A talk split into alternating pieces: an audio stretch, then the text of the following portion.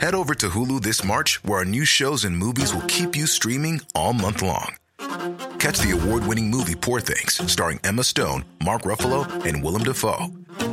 Check out the new documentary, Freaknik The Wildest Party Never Told, about the iconic Atlanta Street Party. And don't miss FX's Shogun, a reimagining of the epic tale, starring Anna Sawai. So, what are you waiting for? Go stream something new on Hulu. Cool fact a crocodile can't stick out its tongue. Also, you can get health insurance for a month or just under a year in some states. United Healthcare short term insurance plans, underwritten by Golden Rule Insurance Company, offer flexible, budget friendly coverage for you. Learn more at uh1.com. Hey, welcome to the 360th episode of Just Shoot It, a podcast about filmmaking, screenwriting, and directing.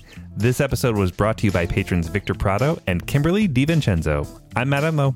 And I'm Oren Kaplan, and right now we're going to go straight into the second half of our episode about soup to nuts how we get a job, do the job, and finish the job, and release the job. If you are interested in shooting commercials with celebrities, I suggest starting at the beginning. Yeah, one episode ago. One episode ago, 359. Um, and if you're already listening, hey, thanks. We've got uh, more great information for you. So let's hop into episode 360, part two of our working with celebrities in commercials.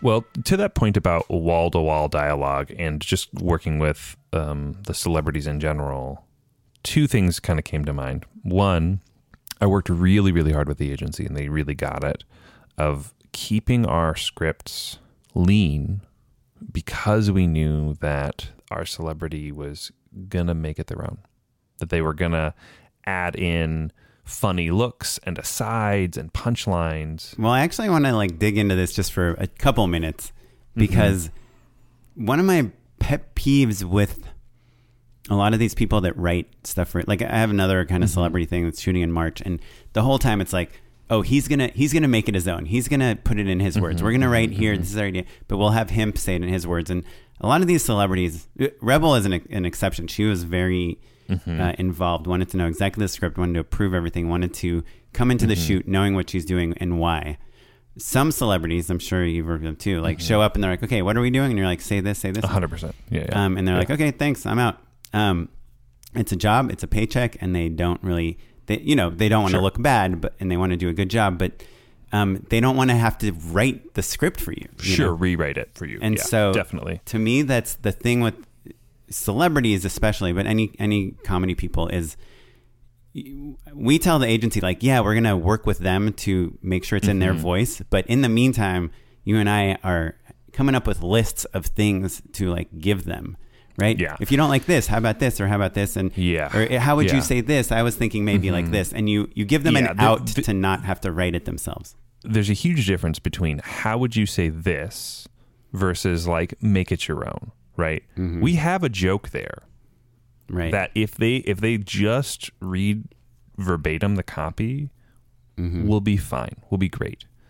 But how would you say this? I think is the key phrase of like just kind of moving clauses around or swapping a word or two is what I'm talking about, right? Mm-hmm. Um, but I was reminded on set, like saying faster is like the worst thing you can say to an actor. Do you know what I mean? And like we were constantly, even with this kind of lean, easy breezy script, there's still stuff that like a comedic actor wants to like add a beat there or like take a look or like you know toss a look to the camera all of those kind of comedic moments um, and the amount of coverage that we were shooting was pretty small because we only had a couple hours basically with this person each day. And so you kind of short circuit all of your backup plans for how to cut around a performance that maybe has a little bit too much air for 30 seconds. Mm-hmm. And so that that was really the name of the game on this one. Balancing ways in which they could quote unquote make it their own with the time without constraints and the without adding to it and, and with the performance being accurate to their persona, basically. Yeah. I mean, I try to, yeah, front load that. Like, hey, we need this to be short, so we can't make it any longer. Is there a funny way that you would do this mm-hmm. or do mm-hmm. this?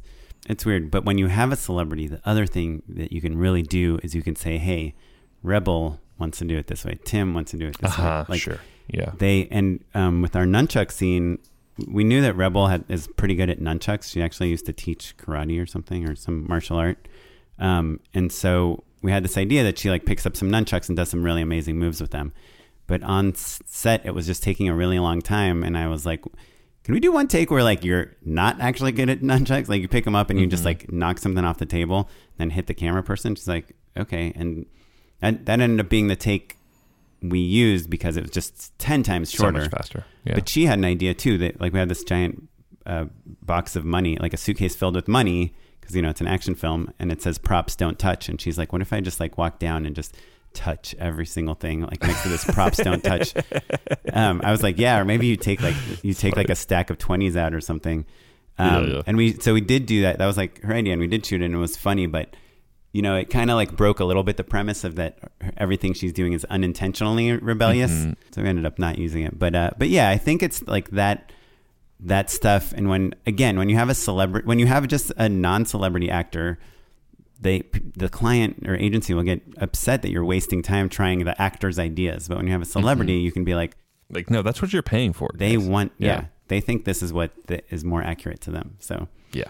um so it's fun I was going to say one other th- important thing, um, maybe the most essential thing, is just establishing trust uh, with the celebrity early oh on.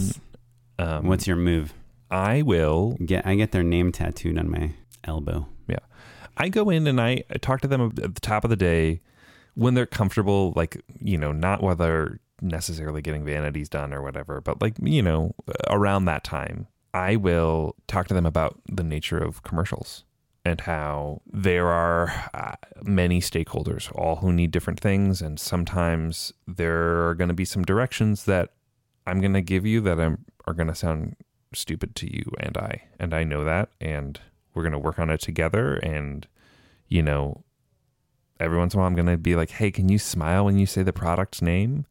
And we'll we'll get it in a way that you feel really good about, and we'll get it in the way that the client feels really good about. But like, I'm telling you to do these things not because I think they're a good idea necessarily, but um, but because I was asked to.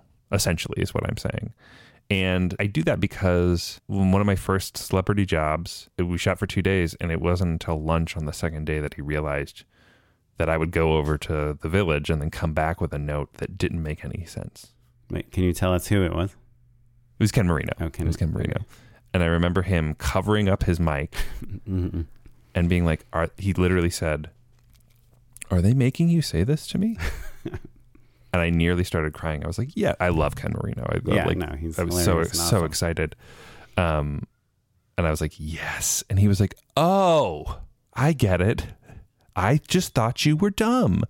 And and that's not to say I'm not gonna have to try to make some things that feel nonsensical, feel kind of dumb, mm-hmm. make sense in this commercial. I'm gonna say some dumb things to you, celebrity, and I apologize in advance and like let's just figure it out together because I I'm gonna be vulnerable and I know it's your face and you're you're vulnerable too. Yeah. And that's kind of the beginning.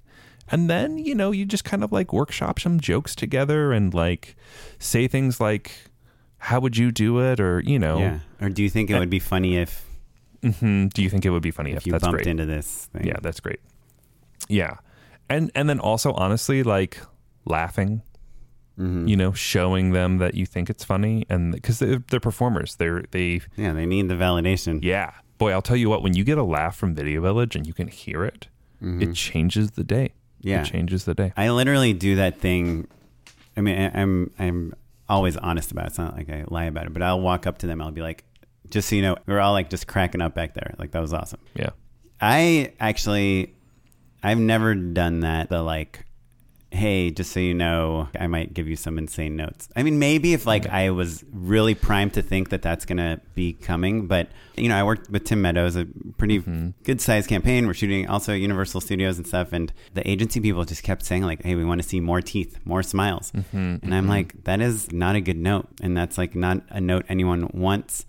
Uh, and I, I think you can be like, hey, Tim, can you just give us a real big cheesy smile or something like after you do that? Like, you can try to kind of lean into like the, the mm-hmm. corniness of it, but it was hard. And they would literally just point at me and like point at their, mm-hmm. their mm-hmm. the sides of their mouth, do a smile. And I'm like, so to that, I'd go up to Tim. I'm like, hey, I think you're so freaking funny and so natural. The agency just wants to see if you could do one take with just like a really big smile, they think that that might be funny. And and he'd be like, "Yeah, okay." Like you know, I think we're saying the same thing, but you want to infuse them with the idea that you have the same taste as them. Yeah, but I think also the intent is not to throw people under the bus. It's to explain that, that there are additional things that make this campaign successful, delivering the, the message and the ideals and all of that.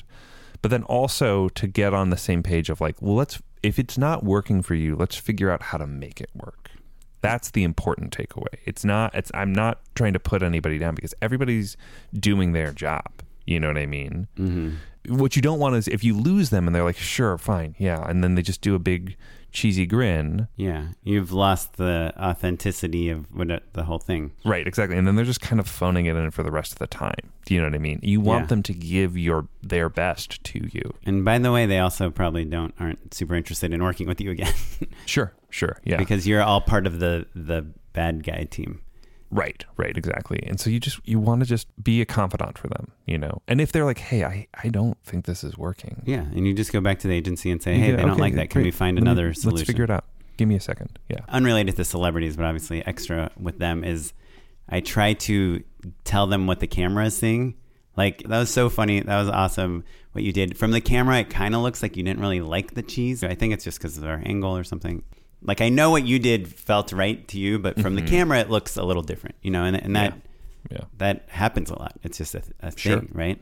and and if they're a celebrity, they've been on set a bunch, and and honestly, oftentimes their entourage is there to keep an eye on the monitor, mm-hmm. so that they're Yeah. being presented in the way that they want to be presented. Well, so that's shooting.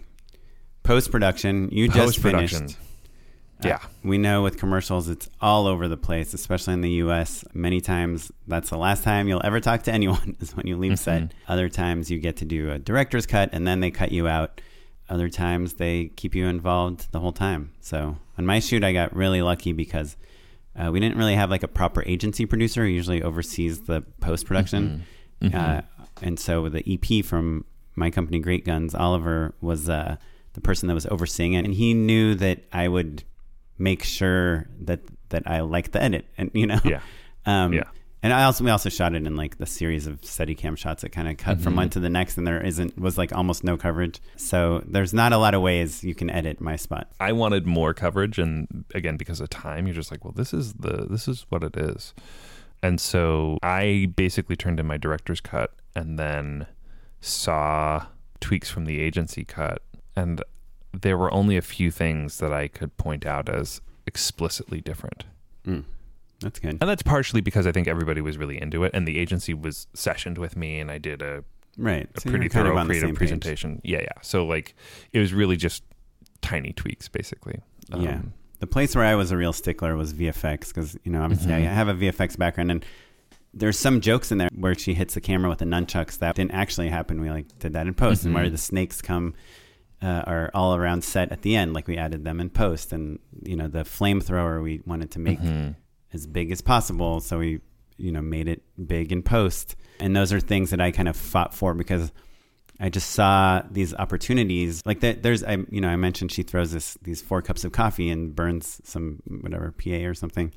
And, and in the very final shot where we have a wide shot of the set, I wanted to see that spilled coffee off in the background. Something that like 99 out of 100 people would never notice.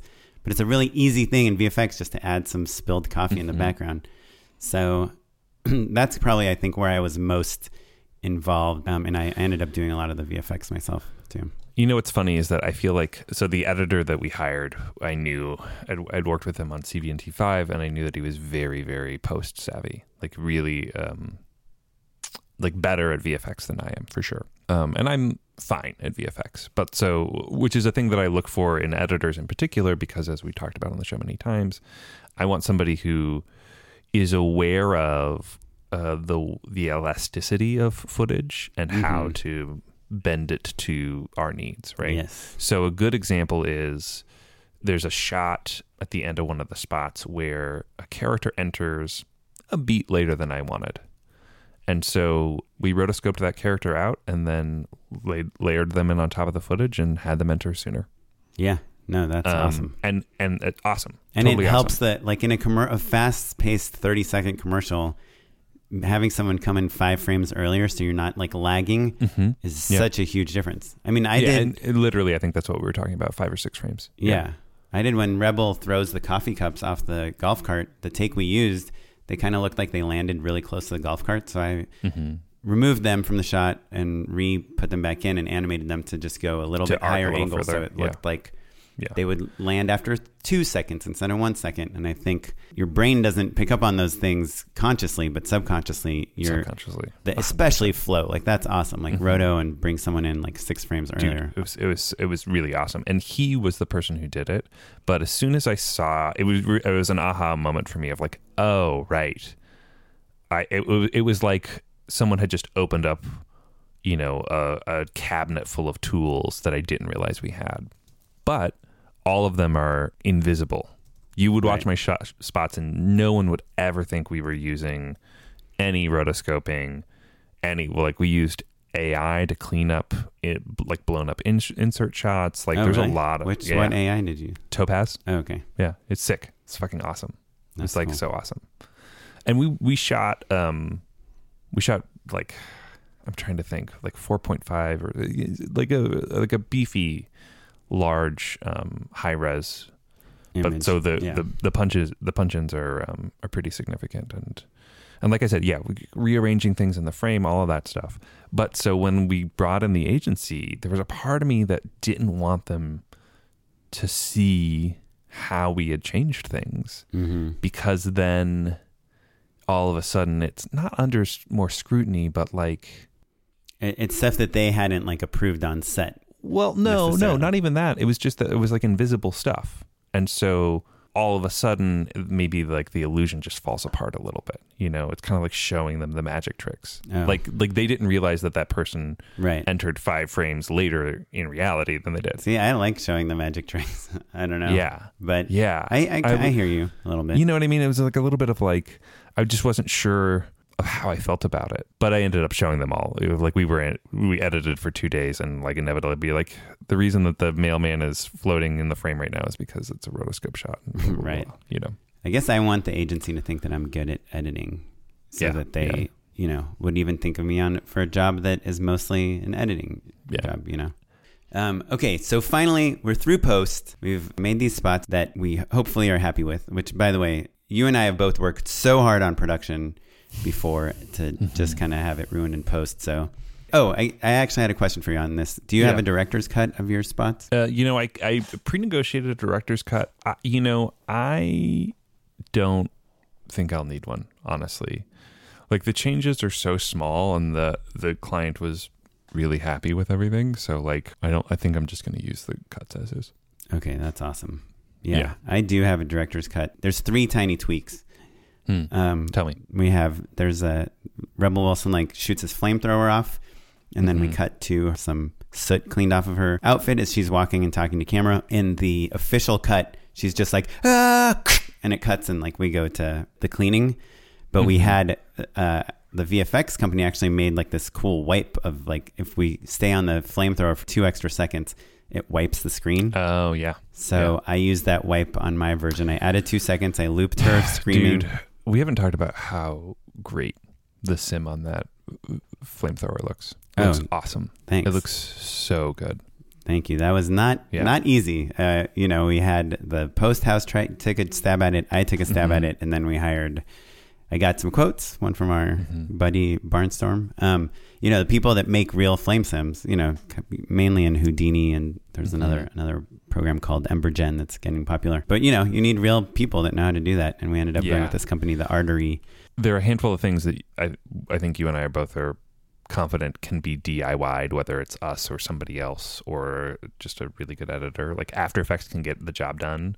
Mhm. Flame Sims Yeah. don't don't mess with it. And we you got to go pro. Yeah, the problem was we originally wasn't gonna weren't gonna need one because she was just gonna hold the flamethrower. But our the funniest take is when she picks it up and she's like ah, like yelling. She only did that in one take, and she swings the flamethrower all over the place. yeah. yeah. So once you start moving things in 3D space, you need Yeah. to simulate the fire, Yeah. or else it just looks Yeah. so fake. And it looks so much better than if you had done the 2D, the 2D version. yeah. We Yeah. tried. It, it Yeah. really it looks so luxe. It looks so much more expensive. Oh well, thanks. Yeah, so I wanted it. We all like lo- love the shot. and We wanted to keep it on the screen longer, but we had the sixty second limit. So I on the director's cut, it's sixty two seconds. So I lengthened that, and it made that was always that transition bumped me. A lot of times, like it can be pretty funny for comedy going from someone screaming ah to a hard cut to something else quiet, but Sure. it just always bumped me, and so I felt like just giving that visual transition helped. And then um, at the end, she accidentally sets this guy's jetpack off, and he flies up in the air. And she goes, "Why'd you do that? That's like an expensive stunt." And the client, because they already spent more on the PSA than they wanted to, did not like that line. That's just something that Sure. she improvised. But Yeah, I yeah. thought it was hilarious. So Really funny. and it just kind of had like a nice ending feel to it. So I I Mm-hmm. put that just the audio back in, and then the client also didn't like how many pythons were about to attack her at the end. any loose pythons. So their version has two very subtle pythons, and mine has three slightly less subtle pythons. Yeah, that's funny. Um, that's really but that's that's it. Everything else is the same because they the creative team on this really pushed for Mm-hmm. making it good. They were pushing for the creative, which a lot of times at some point people give up and just do whatever the client is asking for. And the client Yeah. was really cool too. They were like, okay, if you really think this is funnier or better, more people will react to this, Mm-hmm. Rebel will like it better, or whatever, we'll do that. So the spot's done. So we're in two different situations, right? Because yours isn't coming out till March. Mine came out last week. Right. I have a, an important question for you. Yeah. Was there a set photographer? So there was, but he didn't take any photos of me. so so uh, for for listeners at home who haven't had the privilege of a of a BTS set photographer on these big shoots, especially if there's a celebrity, most agencies will spring for a photographer who's there just to shoot awesome photos day in and day out. Um, and also use them for other marketing and They stuff. use them for social media and this and that, all sorts of stuff. So, and we tend to, as directors, I'm always pretty buddy buddy with them because they're probably um, shooting, you know, uh, stills that they'll call in situ. Like in situation, we'll need the celebrity holding the product or doing this or that. And so they will need to jump in and shoot in our lighting setups, basically. Mm-hmm. And it's only a couple minutes in between setups, but like, uh, I'm very sympathetic to those people because I used to have to do that for social media for Comedy Central back in the day. Like if I was at an event or something, I'd be like, "Hey, I need to grab some photos real quick on my phone." So Mhm. embarrassing. so um, they're real photographers. I was not. Um, but uh, so if you're friends with them, you know, They'll maybe you can get a couple you. Great photos of you, like talking to a famous person. Mine, it's a bummer because I've got. So I there was a set photographer. The agency did send me some nice stills. I've got a like a mask around my chin for all of them, so they're not the best looking photos. Yeah, yeah, that happens, Yeah, especially recently. yeah. But so did you? Um, you didn't get any good behind the scenes photos. I have. I'll show you them. I have a couple. I mean, I, t- I always take a couple selfies at the very end. Yeah. Oh, I Yeah, also didn't did this. Did I? ta- I think I did. I talk about it on the podcast. How like I was saying bye to her through a window to Rebel because she had to go do this interview Mm-hmm. with- as we were like running out, and I like. I don't know why I did it, but like I blew her a kiss, and I was like, no, no, that's very weird. I know. Do not do that. It wasn't like a do romantic do kiss. that. It was like I I don't. I don't go in for the hug goodbye unless they take the show the initiative on Oh, it. I I go in for the hug, but I, but I'm saying like I'm following their lead. On, right, right, on yeah. If, if they're stuff. standoffish or something, I, I Yeah, would. yeah. But but then I but she was in a window through a window, and I was outside, and I was like, bye, and you, you know um you know I made this whole movie with deaf people, and like the the sign Uh, for thank you is like Thank you is not unlike that. Yeah, yeah, it's totally. like, and so I kind of just Yeah. like by instinct kind of did that. I was like, you're awesome, thank you, Mwah. like that type uh-huh. of thing. And then she Yeah. like blew me a kiss back. I was like, was that just so weird that I did that? so listeners at home, or what's Orange doing is not like a No, kiss. Not no. like he's not like seducing a French cartoon. well, there was skunk. no sound either because we were Yeah. there was a window between Right. us. You're just like you know, it's like air applause or like like incredible like almost like a chef's kiss. Yeah. Like Mwah. you yeah, Yeah. great work. Thank you. Um, but still not something that I would do with an actor, you know, that I just Yeah. met that day. and I was Yeah. like, Ugh, did I just make things so weird? Why did I do that? the way that you did it in the video chat at least was I wouldn't have guessed you would do, but isn't super weird. It's kind of like Right. I'm also like just not in general like a super lovey dovey type personality. Hey everyone, I've been on the go recently Phoenix, Kansas City, Chicago. If you're like me and have a home but aren't always at home, you have an Airbnb. Hosting your home or a spare room is a very practical side hustle. If you live in a big game town, you can Airbnb your place for fans to stay in. Your home might be worth more than you think. Find out how much at airbnb.com/slash host. Cool fact a crocodile can't stick out its tongue. Also, you can get health insurance for a month or just under a year in some states. United Healthcare short term insurance plans, underwritten by Golden Rule Insurance Company, offer flexible, budget friendly coverage for you. Learn more at uh1.com. Millions of people have lost weight with personalized plans from Noom, like Evan, who can't stand salads and still lost 50 pounds. Salads, generally, for most people, are the easy button, right? For me, that wasn't an option. I never really was a salad guy. That's just not who I am. But Noom worked for me. Get your personalized plan today at Noom.com. Real Noom user compensated to provide their story. In four weeks, the typical Noom user can expect to lose one to two pounds per week. Individual results may vary. You know. Well, I don't think we've talked about this ever, but um, I think that Hollywood, like even like hugging people hello and goodbye, I didn't really do much as a child or like until Hollywood, basically. You know what I mean? And that's a thing that's more more common now. I remember we've talked about it for years now, but the last season of Project Greenlight, the the director Mm-hmm. I remember him being weird about not wanting to hug people, and then the head of HBO being like, "Oh, you're a hugger now." Like it, it was a teeny tiny moment that most people wouldn't notice, Mm-hmm. but I remember being like, "Yeah, you do." There is this adjustment period where like like shaking hands is way less common than a hug hello, regardless of you know gender or any of that stuff. Yeah. Wouldn't you agree? Uh, a little bit. I mean, I kind of tend to shake hands in the morning.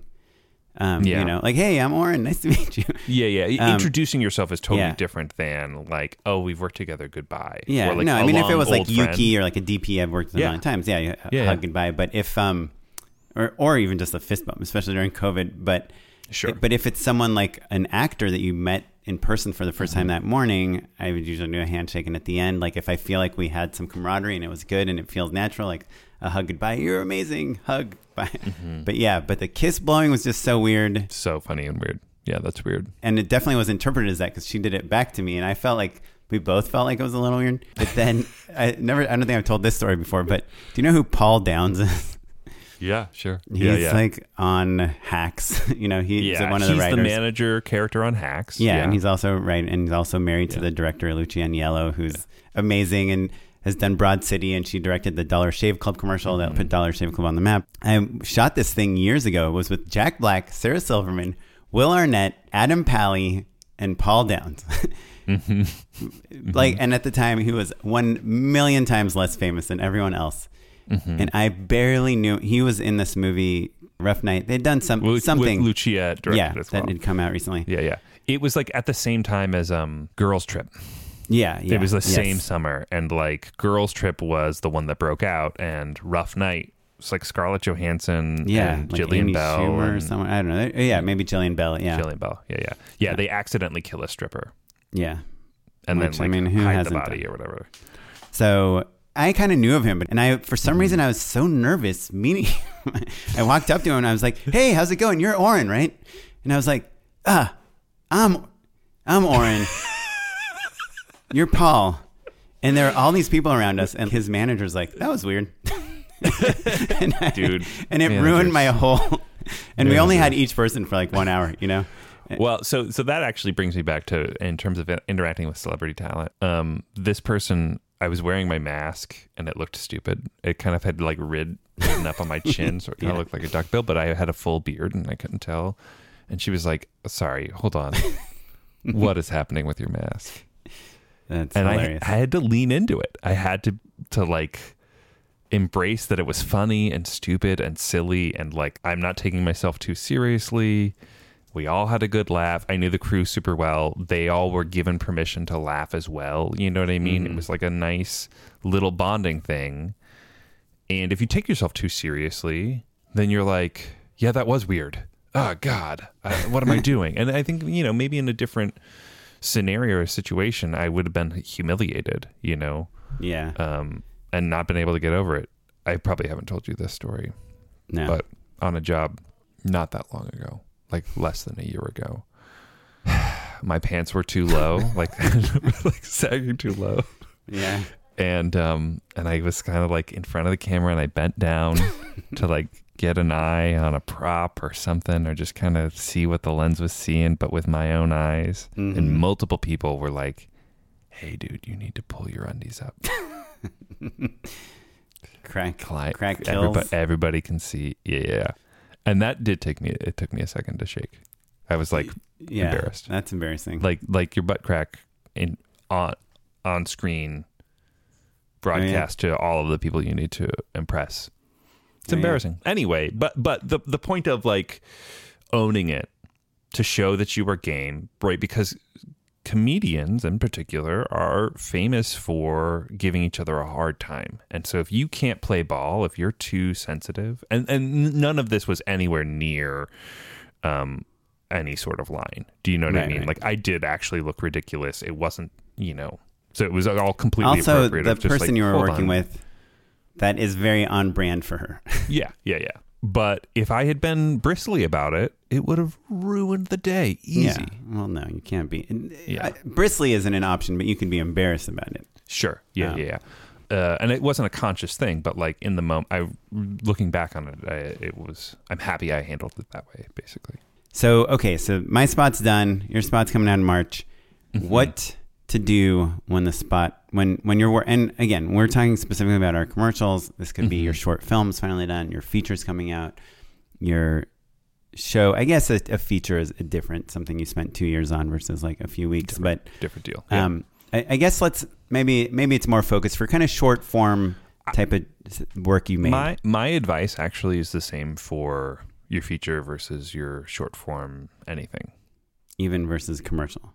Even versus commercials, and it's inspired by you, Oren Kaplan. But it's it's it's a, a version of a maxim that we've known for a long time. Just post it. just post it. But when you're posting about things, it's okay to post the trailer or the version of it or whatever and be like, hey, I'm so excited. Sh- You shout out all the people that you worked with together, all that stuff. I'm really proud of this. That's a good post, and people will be excited for you. And I, I do those you posts all the Try time. to tag as many people that worked on it as possible because yeah. a it's nice to acknowledge them, Mm-hmm. and b maybe they'll repost it. But the the the next level thing you can do, the more important thing to do, is to be additive, right? But at the with the top of this conversation, you were talking about like how your posts are content, and the difference between you know hashtag uh, self promotion post, which you know if you're in a supportive community is totally fine, and some people are going to roll their eyes at it or whatever, like oh boy, Oren's posting about his work again.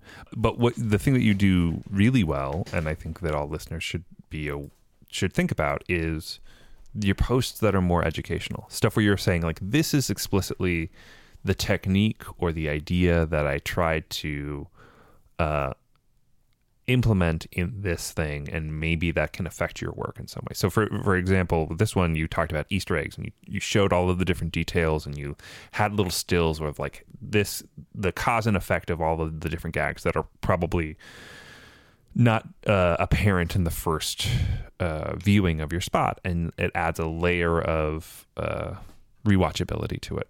But it's instructive. You're mm. leading by example of like, oh, this is a way that you can make your creative work better by at layering in these details, and I had a really fun time doing it.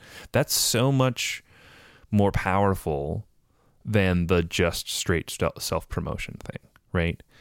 And I'm not saying that everyone needs to make tutorials out of every single thing that they they shoot, but explaining to people why you're proud of your work and what you did specifically that might not be apparent is really valuable and could be and should be inspiring to your creative community. And that is the way to selfishly promote yourself, but also help people and spread creativity as well. That's the hope. If you're not interested in my work, at least maybe it's interesting to talk about how we work, you know? Right. Right. Well, and I think that um, when you break things down, it becomes applicable to things outside of the narrow niche of commercial directing, right? Mm-hmm. So, like, if you had done a similar post, but it was about your feature, or about your short film, or about your short story, all of that stuff, I think, still applies to all of the many disciplines that all of your uh, community members are. Yeah, and it can be about anything. Like you put together a swing set for your kids, and this is like how you did it by yourself when you need two people Yeah. or whatever. I, yeah. and you know, I've done a lot of these posts where it's like the final versus the storyboards. Even if I make another post that's like that, I'm going to try to frame it in a different context. Like I have one that I prepared. I haven't posted it yet, but about like I, I you know, I, I previs the whole thing with me mm-hmm. doing what the actor's doing for Marriott hotels. And I don't want to just do a side by side because everyone does that, right? Like it just gets mm-hmm. boring. Like, okay, so yeah, your boards like, look cool, like you yeah, shot your boards. But I want to talk in that one about like how I chose the rooms when you're given a location like a hotel. Like here, you got to shoot shoot it here. Um, so I want to go kind of into details like why I chose this room to shoot this and this room here, and why having a window here is helpful, but having this foreground is helpful here. I I think choosing where in a location to shoot is like a a thing that we think about a lot and get better at, and sometimes get worse at. Uh, and so I think I'm I'm trying to find a new angle on each thing, and then I want to do like another post for the Rebel Wilson thing that's just about how I pitched it, just kind of like re-recording me pitching it to the agency, Oh, that's fun. And like kind of doing it side by side with the actual video and seeing what I pitched and what we shot. Yeah, Uh, yeah. I am. I did uh, video boards for my piece as well, and I think I'm trying to figure out how to post about the value of doing that in terms of understanding what the performer is going through. Hmm. Um, because I found that to be historically that's always been really insightful, but in particular when it's essentially one person and you've got some gobbledygook and you've got a lot of complicated moves and this and that. Um, just r- literally understanding, oh, this is hard, Right. or like, oh, yeah. or if- hitting if this I- mark and saying this line and picking this really bag up at the same time. Yeah. it all ma- it's all weird. And and honestly, there were instances where I did it as in pantomime, and then when we had the actual props, you realize how much harder it is, how much Mm-hmm. more complicated it is, and how awkward it can be, and had to adjust as a result. you Yeah. know? My only question is is like is anyone not doing video boards nowadays? Yeah, sure, all the time. But uh, it, it- certainly, it's not like, hey, do video boards. It's like I found Right. video boards to be helpful for this reason. Are you thinking about it? Yeah, Yeah. no, exactly. that that is really smart. And that's a, a reason why you should act out the part in your video boards because I think a lot of our instinct is to be the camera person A hundred on percent our video yeah. boards. Yeah, definitely. It's much harder to nail the performance than it is to nail the camera move. Mm-hmm. Well, cool. So yeah, and then just promote the hell out of it. I have today. I, I have like a browser uh, window with ten different tabs that did write ups on my spot. You know, and like you know, one's like shots and ad age and ad week and stuff. And I'm like, should I post these? Should I do like a thing, or is it just something that I have? It's it's hard to figure out at, at what point the returns Yeah. are become go from diminishing returns to negative returns. Like Ad Age is, is recognizable in a way that big press is. You know what I mean? Mm-hmm. Like Ad Age is the only publication I would guess that a layperson may be familiar with, and mostly because of Mad Men. Right, but, But, I don't even um, really care about lay people as much as but, like, Industry people. Yeah, like kind of a big reason to post this stuff is that people are like, "Oh, Matt did this mm-hmm. thing that's mm-hmm. everyone's talking about. Let's get him in the mix." Well, so this was the thing I was going to ask you about is um, how thoughtful are you in terms of the strategy behind your post, right? Like, because every platform privileges a different style of post more, right? Like, mm-hmm. you could get into the weeds on like an Instagram post that's um, multiple slides, like seven to eight, is algorithmically weighted stronger, heavier than one post like what a single image, all of that stuff, time of day, hashtag. So you could get into the weeds on it in a way that is probably pretty helpful. Yeah, I do one by one on Instagram, and I try to Mm-hmm. fill the whole carousel up. So you fill the whole carousel up, though. yeah, That's and I'll do a post, and then I'll turn it into a story the next Mhm. day. So it's kind of like Mhm. lasting like 48 hours or something. But something I've been thinking about recently because you know it was Kara, my wife's birthday yesterday, and I shot this like promo for the our podcast with her a, a year and a half ago or two years ago, and I was watching. I was like, oh man, I really love this thing, and it kind of just disappeared. And I was Mhm. like, it's her birthday, maybe I'll just re you know repost it from the Just Shoot It account. And a lot of people that had never seen it were like, oh, we love this, you know, and like sent messages and loved it. I'm like, how how valuable is it to repost? resurface. Yeah, yeah. T- throwback type of stuff. What do you think? Yeah. I mean, that's a good question. I there's a lot of work from last year that I haven't posted about, um, just because I was, Right. Well, if you didn't post the- about it at all, then you get fine. a fresh Yeah. post. yeah. Um, I think that if in the same way, this is real social media stuff, but like news pegs. So your a wife's birthday being a perfect example of like, oh, you can post that if the celebrity it's their birthday, Oh, if right. there's something big that happens. Oh, like so I just that- posted this thing with Jalen Hurts because the Super Bowl. Yeah, exactly. That's a perfect example. Um, I think all of that stuff is apropos. You know, I think it boils down to does it feel a little gross or not? And if it feels a little gross, hmm then maybe, you know, think about it. Oh, I thought a Um, little gross is okay. A little gross might be okay. A- anything beyond that, you know. But again, that's why I think that being additive to the conversation, not purely self promotional, but here's the thing that adds value that people will be inspired by or they can employ in their own way, negates the gross factor. Do you know what I mean? So if Mhm. you if you've got something that's you're proud of and you can't think of a smart way to talk about it that's applicable to other people, then you need to give it a little bit more thought. Yeah. But, you know, By the way, also something that you don't love, but there's something about it that you do really like. mhm. Uh, this is a good opportunity to say, like, hey, you know, I look at these sets I designed and how they came out, and you don't actually have to show the final piece because you didn't like the final Mm-hmm. work, but you liked part of the process. You can just post about that process, and you kind of get the credit for doing it without having to show someone something you don't love. yeah, absolutely. And we're all the biggest critics of our own work. So, so there's that to it as well. Yeah. I met a few others. Yeah. They criticize my work. But yeah. Well, cool, Matt. Uh, this, I, hopefully this has been helpful. Yeah, I, I think, think- so. I think there's some good some good I nuggets. Think, honestly, the social media conversation I think is pretty pretty valuable. Uh, the the final thing I'll say about the social stuff um, before we go is that like everyone has their own style, and I think it's easy to like look at what you're doing, and it's really educational. It's really tutorial based, and that's not exactly my style, you know. And I think that it's better to just go ahead and post and start the conversation and figure things out. And like if you're directly cribbing what someone else is doing, that's not the end of the world because it's you know you're still just talking about your own work and trying to figure out a way to to make it make sense. But like the difference between say you and Jordan Brady, Jordan Brady does great TikToks where he's still giving tips, but he's doing it in his style where he's speaking He's on a bird scooter. he's on a bird time. scooter he's wearing a scarf he's saying all the stuff or he's having a conversation with himself you know Mm-hmm. um, it, it feels much more off the cuff you know even when it's clearly produced that's jordan's thing that's different than yours but you're going to figure that stuff out you're going to figure out re- what resonates with your community and all of that so um, so don't sweat it too much i guess is uh, what i'm saying to everyone including myself because Yeah. i've got stuff I need to Something is better about. than nothing. Yeah. Do you think it's worth it to post it on Valentine's Day, which is the day that we're recording this? Yes. Or do you wait? I think yeah. I, I think people are just like constantly cruising. Just online. yeah, Yeah. And honestly I don't think Yeah. anyone cares about Valentine's Day. Yeah. Yeah. I'm constantly giving myself excuses to not do something. So Um, also Tuesday, Tuesday, the perfect perfect day to post. P.S. that's true. Um, well, cool. Do you uh, Yeah. have a minute to join me for an unpaid endorsement? Unpaid endorsements. Well, Oren, I've got a fun one for you.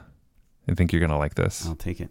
Are you familiar with the Instagram account Director Fits? No, I don't think so. It is an account dedicated exclusively to the fashion of directors, famous directors, and what they're wearing, mostly on set. I actually wouldn't mind knowing what more directors look like. I know that's why I brought it up to you. I'm looking at one that's got uh, Paul Thomas Anderson on the set of um, There Will Be Blood, and he looks like a doofus. Mm-hmm. There's one of Steven Spielberg where he's wearing like a polo shirt and a bucket hat from like it looks like Jaws maybe, where he looks like a real friggin' doofus. John Waters and Jim Jarmusch looking incredible. It's a real treat. So it's like it's old vintage stuff, it's newer stuff, but it's nice to know what people dress like. There's one of John Carpenter and uh, Kurt Russell in identical outfits. That's great from the Mhm. thing, I assume. Yeah, Paul Thomas Anderson and uh, and Daniel Day Lewis in Phantom Thread also wearing the same outfit. I wonder. Oh, if, funny. I wonder if they're like a lot of times they're doubling for their you know doing Yeah, inserts yeah, yeah. and stuff. Yeah, probably actors. against um against, Against SAG, SAG. rules, but yeah. It's great. There's all sorts of different looks and vibes, and I think it gives you permission to both dress up a little bit for set, which I like, and also dress down for set. Because Yeah. I think you and I both kind of are a little confused sometimes of like, well, you want to look like the director, but you need to work. Like I, I'll wear boots to set all the time. If I wore a Patagonia jacket, people would think I was a grip. You know what I mean? Yeah. Um, uh, shout out to grips Until out there. you set up a C stand and then people will know. They're like, oh god. anyway, director fits F I T S as in like outfits on Instagram. Kaplan, what you got? So I read an article just this morning that I saw on Digg. It's um, a Medium article, which probably means like someone just like self-published it. But the title is it's from someone named Addie Page, and the title is "Scientists Warn of a Friendship Recession." I'm part of it, and she talks about the 11-3-6 rule of how to make adult friendships. And the, Tell the- me more. the premise is it's not easy. Uh, but basically, it takes about 11 different encounters that are each three hours long over the course of six months to turn an acquaintance into an actual friend. Yeah, yeah. She talks about how she went to take a imp- like a improv comedy class, and when they were like, "So why are you are you guys here?" She went first, and she's like, "You know, fuck it. I'll just be honest. I just honestly wanted a reason to leave my house and meet some people." And she said every single other person in the class said the same thing, like, "Oh, my Really? wife told me I need to get out. Uh, I've been Yeah. working from home, and I don't." And just that there's this obviously like partially pandemic fueled or at least accelerated dearth of adult friendships, and people don't know how to make friends. And um, she doesn't really have like solutions aside from you know signing up for things. But if you are one of those adults that feels like, hmm, I used to have all these friends when I was a kid, and now I'm just like don't even know who to call to go grab a lunch with or something. You're not alone. It's a it's like a real thing going on in the world. Yeah, I mean, I think we've talked about it a little bit offline. Yeah, it's it's real, and I think you and I are lucky in that we have a podcast, Yeah. and so we get to talk to somebody every week, yeah. whether it's each other or oftentimes another party as well. And so, I mean, just for the record, I do still think of you as an acquaintance. Yeah, yeah, yeah, business partner, yeah, for sure. But like, we didn't know each other super well when we started the show, Right. and how else do people make friends? Like they make friends at work. Or like in school, like the yeah. She had a list. She's like basically work in school, and a lot of people that aren't in school and that work from home Mm-hmm. do not have those advantages. I feel like sometimes the podcast actually makes a false sense of friendship in so much as like you'll have a meaningful conversation with an artist that you admire, you know, that you respect, and it's really good. And then, you know, you friend each other on social media, and then you maybe we never talk to them ever again. But so it feel it's like a it's like a fake version of friendship. You know, we, certainly we've made real friends from the show, certainly but everyone's busy and out and like in their at home basically Yeah. so like maintaining those friendships i think becomes a, a, a thing that gets harder and harder as well But I suspect that there's this thing where everyone assumes that everyone else is busy and Mm-hmm. has their own things going on and doesn't want to grab lunch or just have a phone call or whatever with you. And Yeah. I think probably most of the times we're wrong about that when we have those Yeah. thoughts. hit up your friends especially your old friends you don't get that many old friends in life you know Yeah. Like your chance of having an old friend isn't really there anymore Yeah. But also, if you want to have new friends, um, hit yeah, them up Make an effort to uh, Yeah. do things. We have a lot of new parent friends just through our kids. Mm-hmm. And I, sometimes I'm like, I wonder if there's this, an event that I can invite a couple of these other dads to go to with me. Mm-hmm. Uh, like one dad we know, uh, Grant, who was on the podcast, just went to Mm-hmm. a monster truck rally with his kid. Was that fun? he said it was exactly what he expected. Yeah. I was like, would you go back? He's like, maybe. Um, yeah. But I'm like, what is like a thing that I can be like, hey, you want to come with me to this event? Like, unrelated. Yeah. Actually, these DGA events are Sure. That's kind of nice. like yeah. fun things to be like randomly ask An different people. Like, hey, Like, you want oh, to I go do go. this thing? yeah. yeah. Yeah. Totally. Yeah. That's not like based around our kids and you know spouses. well, and, and I think the DGA stuff is work, so it's good for a workaholic as well.